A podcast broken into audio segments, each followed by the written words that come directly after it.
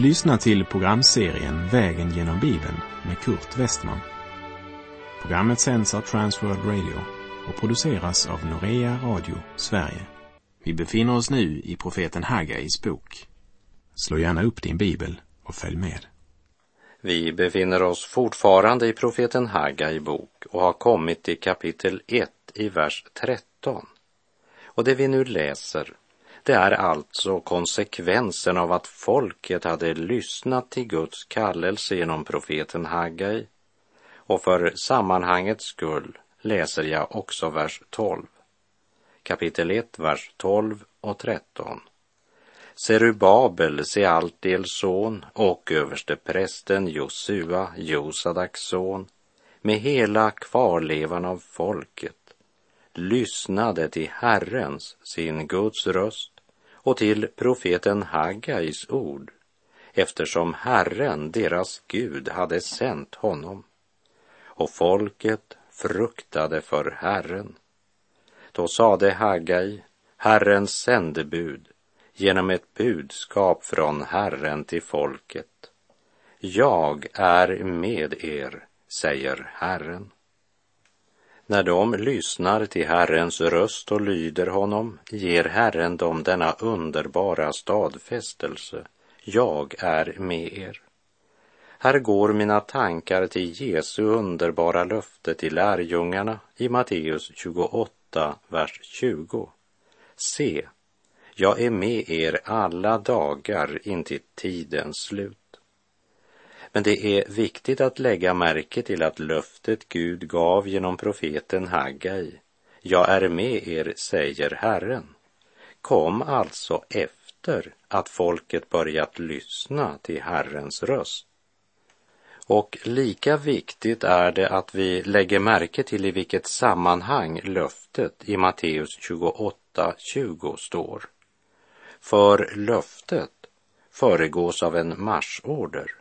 Jag citerar Matteus kapitel 28, vers 18 till och med 20. Då trädde Jesus fram och talade till dem och sade Jag har fått all makt i himlen och på jorden. Gå därför ut och gör alla folk till lärjungar. Döp dem i Faderns och Sonens och den helige Andes namn och lär dem att hålla allt vad jag har befallt er. Och se, jag är med er alla dagar intill tidens slut.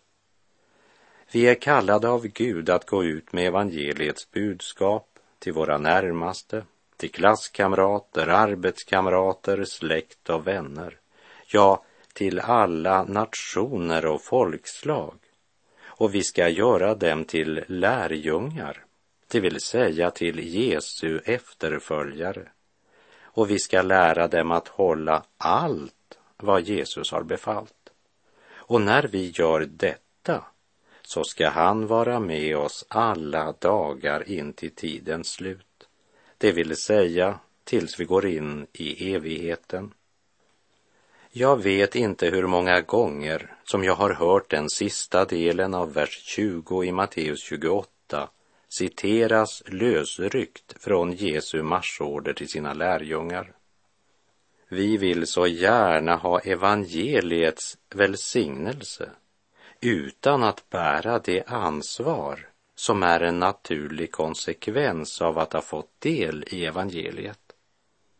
Må Gud ge oss nåd att se Guds löften i det sammanhang det står Gå därför ut och gör alla folk till lärjungar och se, jag är med er alla dagar in till tidens slut.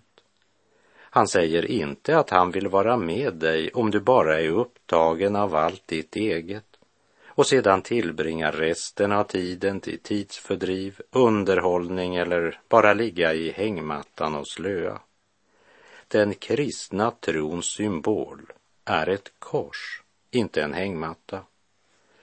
Men låt oss läsa vidare i Haggais bok och se med vilken entusiasm ledarna och folket nu går igång med arbetet i Herrens hus.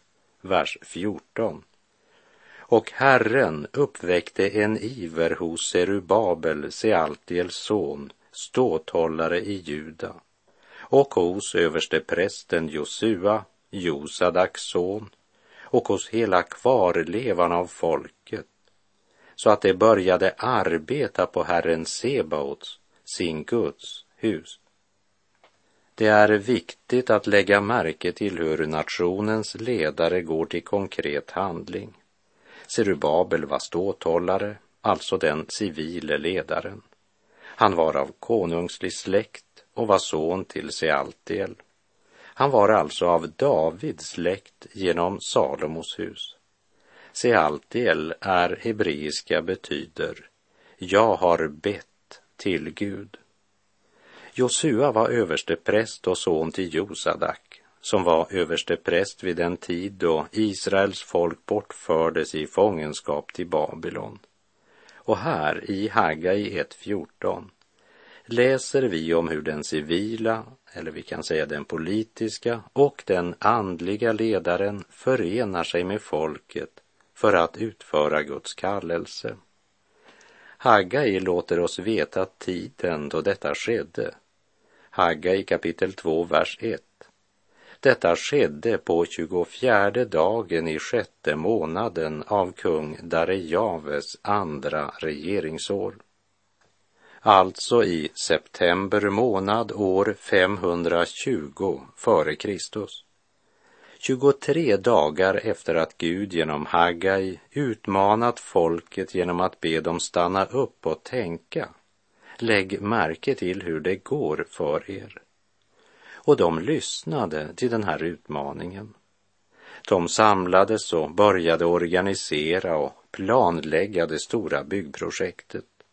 De högg ner träd, sågade bräder och började bygga Herrens tempel. Och dagen efter att man påbörjat bygget, alltså 24 dagar efter att man lyssnat till Herrens utmaning, så kommer Hagais andra budskap från Herren och det ljuder så här.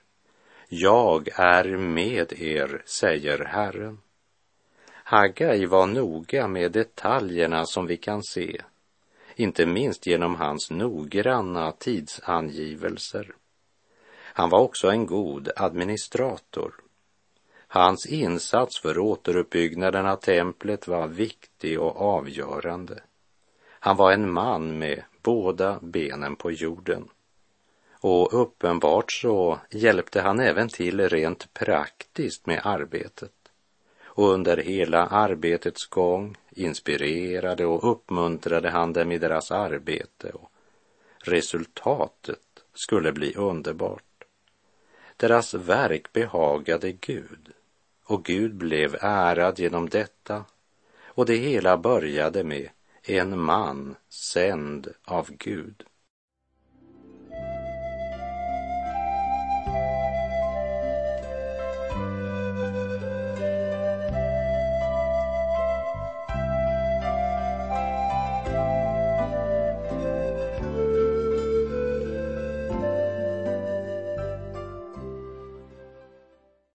I det andra kapitlet av Haggai bok får vi höra om hur Herren uppmuntrar sitt folk till frimodighet, vilket kan tyda på att de kanske inte längre hade den entusiasm som de hade när de startade projektet. Det är ju alltid lättare att starta än att fullföra. Speciellt om man försöker leva på gamla minnen från fornstora dagar och glömmer att Gud är densamme idag. Det gäller bara för oss att vara i Guds vilja så att det inte är våra egna projekt vi driver. Hagga i kapitel 2, vers 2. I sjunde månaden på tjugoförsta dagen i månaden kom Herrens ord genom profeten Haggai, han sade. Lägg märke till att det här budskapet kom i sjunde månaden. Förra gången Gud talade och bekräftade jag är med er, det skedde i sjätte månaden. Så nu har alltså arbetet med återuppbyggnaden pågått i cirka en månad. Och då kommer Herren med denna fråga, vers 3 och 4. Säg till Serubabel, Sealtiels son, ståthållare i Juda, och till översteprästen Josua, Josadaks son, och till kvarlevan av folket. Vilka är kvar bland er som har sett detta hus i dess forna härlighet? Hur tycker ni att det ser ut nu? Är det inte som vore det ingenting i era ögon? Många av de som återvänt från fångenskapet i Babylon kunde, även om de var mycket unga den gången, komma ihåg det storslagna och magnifika tempel som Salomo låtit bygga. Då verkade ju templet de nu byggde närmast som en lagerlokal, så spartanskt som det var jämfört med det förra templet. Även om Salomos tempel inte var särskilt stort så kunde de minnas alla utskärningar, utsmyckningar, silvret, guldet och all marmor och alla juveler. Men vi ska än en gång rikta vår uppmärksamhet mot tidpunkten för detta, det tredje budskapet från Herren genom Haggai, nämligen sjunde månaden på tjugoförsta dagen i månaden. Om vi jämför denna datum med vad vi läste i tredje Mosebok kapitel 23 om Herrens högtider och de heliga sammankomster, där det från vers 34 talas om lövhyddohögtiden som skulle firas i sju dagar och som började på den femtonde dagen i månaden och på den åttonde dagen firades en högtidssamling. Så den 23 dagen måste vara den dagen efter denna stora högtid. Bygget var ju bara påbörjat och det måste ha verkat eh, ganska spartanskt för de som varit med och firat denna högtid i Salomos tempel den gången. Så reaktionerna var nog ganska blandade kan man tänka. Och Esra bok ger oss lite mer bakgrund för vad som hände den gången. Jag citerar Esra 3, verserna 8 till och med 11. I det andra årets andra månad efter att det kommit till Guds hus i Jerusalem sattes arbetet igång av Serubabel, Sealtiels son, och av Jesua, Josadaks son och de övriga bröderna prästerna och leviterna och av alla dem som kommit till Jerusalem från fångenskapen. Det påbörjades med att de anställde de leviter som var 20 år gamla eller mer till att leda arbetet på Herrens hus. Jesua med sina söner och bröder och Kadmiel med sina söner, Judas söner så även Henadads söner med sina söner och bröder leviterna åtog sig som en man att ha uppsikt över dem som arbetade på Herrens hus. När byggnadsarbetarna lade grunden till Herrens tempel intog prästerna sina platser i ämbetsskrud och med trumpeter. Tillsammans med leviterna, Asafs söner, prisade de Herren med symboler efter den anvisning Israels kung David hade givit. De sjöng lov och pris till Herren. Han är god, hans nåd mot Israel varar i evighet. Hela folket jublade högt och prisade Herren för att grunden till Herrens hus var lagd. Vid den här tiden var det uppenbart bara grunden som var lagd. Men ändå kände de att detta måste firas. Och så fortsätter Esra och skriver i Esra 3, vers 12 och 13.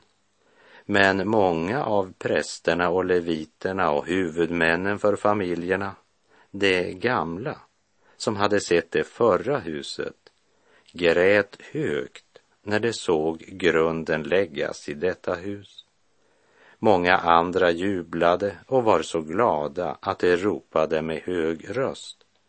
Man kunde inte skilja mellan det högljudda glada jubelropet och folkets högljudda gråt.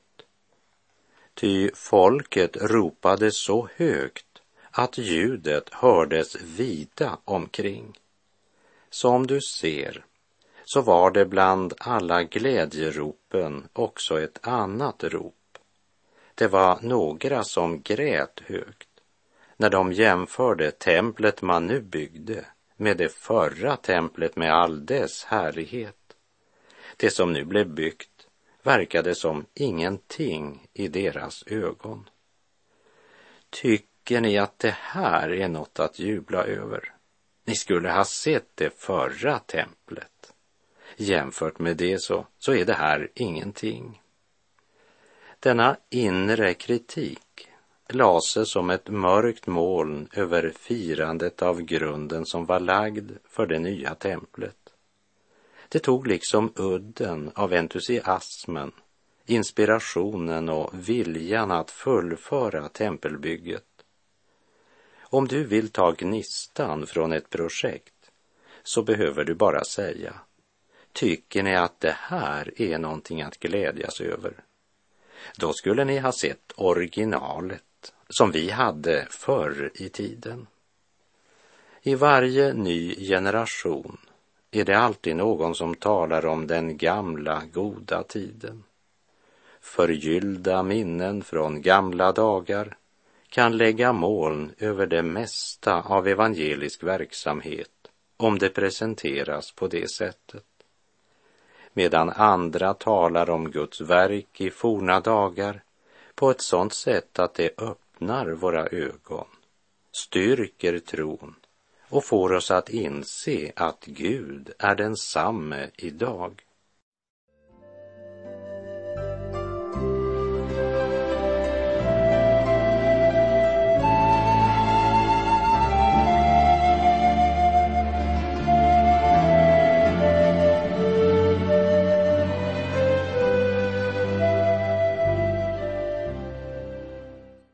På Haggais tid så hade folket med entusiasm tagit fatt på bygget. Men genom högljudd klagan ifrån de som levde på minnen från det gamla templet med all sin rikedom och glans så föll modet totalt och de blev mer och mer missmodiga. Vad gör Gud i den situationen? Ja, jag vill börja med att säga hur vi i församlingen idag hade hanterat det. Vi skulle utse en kommitté för att se vad som kunde göras. Och som någon har sagt, bästa sättet att ta död på en idé är att tillsätta en kommitté. För en kommitté är en grupp människor som var för sig inte kan göra någonting och som kollektivt beslutar att ingenting kan göras. Men det är inte Guds sätt att lösa problemet. Gud ser öppet och ärligt verkligheten i ögonen för att sedan komma med sin lösning. Och den är ofta ganska enkel för oss eftersom riket och ansvaret är Herrens. Vi läser Hagga i kapitel 2, vers 5. Men var likväl nu frimodig, du Babel, säger Herren. Var frimodig, du överste präst Josua, Josadaks son. Var frimodiga, alla ni människor i landet, säger Herren. Arbeta, ty jag är med er, säger Herren Sebaot. Guds uppmuntran och uppmaning är dubbel. Först kommer en trefaldig påminnelse om att vara frimodig i Herren. Var frimodig, säger han till den civila ledaren Serubabel. Var frimodig, säger han till den andlige ledaren Jesua. Och när han vänder sig till folket får de precis samma uppmaning. Var frimodiga. När det gäller den andlige ledaren Josua eller Jesua så betyder hans namn Herren frälsar. Och det är samma namn som Jesus, vår Herre och frälsare. Jesus är den grekiska formen för namnet, Josua eller Jeshua den hebreiska formen. Så det är samma namn. Jesua eller Josua är en bild på Kristus, både i sitt namn och i sin gärning. Gång på gång uppmuntrar Gud Jesua och folket till frimodighet. Detsamma säger han till dig och mig idag. Och vi ska ha vår frimodighet i Gud och inte i något annat. Och denna frimodighet i Herren är viktig, inte minst i vår tid. Du och jag lever i en stor och ond värld där synd och ondska lägger sina mörka skuggor över allt som sker. Mitt i allt detta är det viktigt att veta var vi finner uppmuntran, hopp och ljus. Vad kan vi göra i denna onda tid? Aposteln Paulus skriver så här i Efeserbrevet 6, verserna 10 till och med 13. Till sist, bli starka i Herren och i hans väldiga kraft. Ta på er hela Guds vapenrustning så att ni kan stå emot djävulens listiga angrepp. Ty vi strider inte mot kött och blod, utan mot furstar och väldigheter och världshärskare här i mörkret, mot ondskans andemakter i himlarna. Tag därför på er hela Guds vapenrustning så att ni kan stå emot på den onda dagen och behålla fältet sedan ni fullgjort allt. Vi måste inse att vi kan ingenting göra, men att Gud kan göra en hel del. Därför är det viktigt att vi håller oss till honom som har utvalt det som var svagt och ringa i världens ögon. Och till sin unge medarbetare Timoteus så skriver Paulus i Andra Timoteusbrevet 1, vers 7. Ty den ande som Gud har gett oss gör oss inte modlösa, utan är kraftens, kärlekens och självbehärskningens ande. Det vill säga, modlösheten kommer inte från Gud. Och i samma brev kapitel 2, vers 1 skriver Paulus, du, mitt barn, hämta kraft i den nåd som finns hos Kristus Jesus. Guds ord uppmanar oss att söka den kraft som finns i nåden. Guds ord uppmanar oss till frimodighet. Men låt oss lägga märke till vad Herren säger genom profeten Haggai, här i Haggai 2, vers 5. Han uppmanar inte bara till frimodighet, men också till arbete. Var frimodiga alla ni människor i landet, säger Herren. Arbeta, ty jag är med er, säger Herren Sebaot. Och när Paulus skriver till de troende i Korint påminner han dem om att deras arbete i Herren inte är förgäves. Jag citerar Första Korinterbrevet 15, vers 58. Var därför fasta och orubbliga, mina älskade bröder, och arbeta alltid hängivet för Herren, eftersom ni vet att ert arbete i Herren inte är förgäves. Och i sitt andra brev till de troende i Korint skriver Paulus i kapitel 10, verserna 3 till och med 5. Ty även om vi lever här i världen strider vi inte på världens sätt. De vapen vi strider med är inte svaga, utan har makt inför Gud att bryta ner fästen. Ja, vi bryter ner tankebyggnader och allt högt som reser sig upp mot kunskapen om Gud.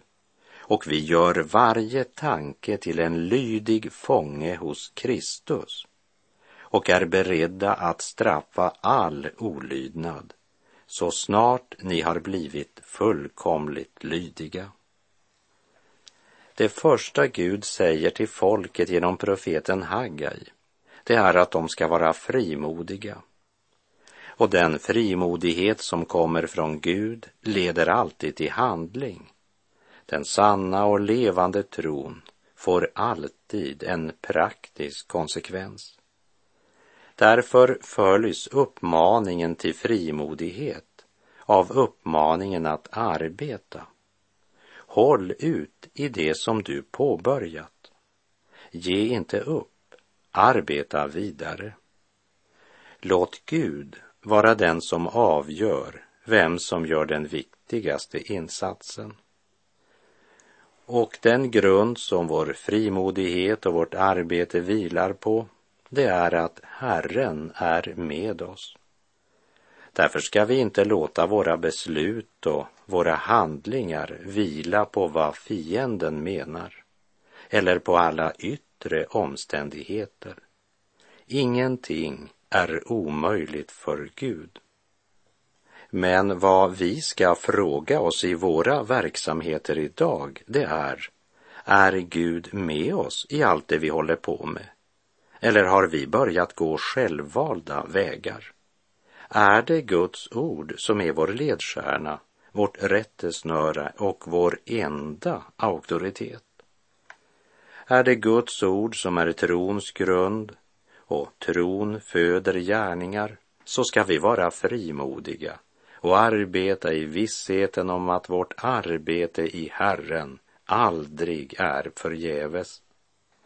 Men det är viktigt att regelbundet leva i Guds ords ljus så att Gud genom sitt ord och sin helige ande kan uppenbara synden i våra liv så att hjärtat hjärta och samvete får behov för den frälsning som finns i Kristus och så att visshetens glädje får fylla våra hjärtan och tankar och ge oss Guds frimodighet.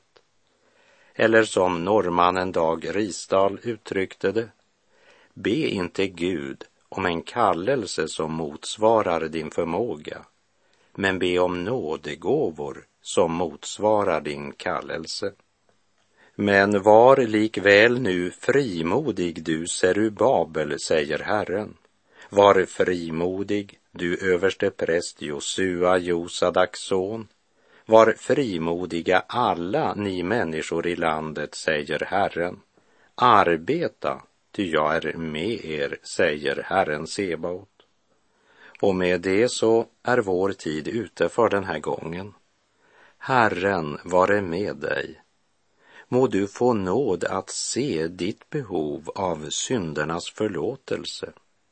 Må han också få ge dig trons visshet, trons frimodighet och ett hjärta som brinner av iver att få tjäna honom. Och må hans välsignelse vila över dig. Gud är god.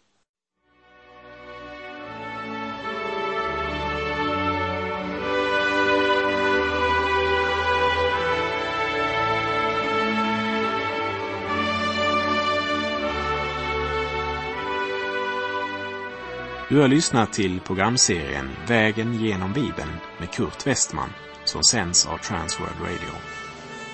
Programserien är producerad av Norea Radio Sverige. Om du önskar mer information om vårt radiomissionsarbete så skriv till Norea Radio Sverige, box 3419 103 68 Stockholm. Adressen är alltså Norea Radio Sverige box 3419. Postnumret 10368 Stockholm.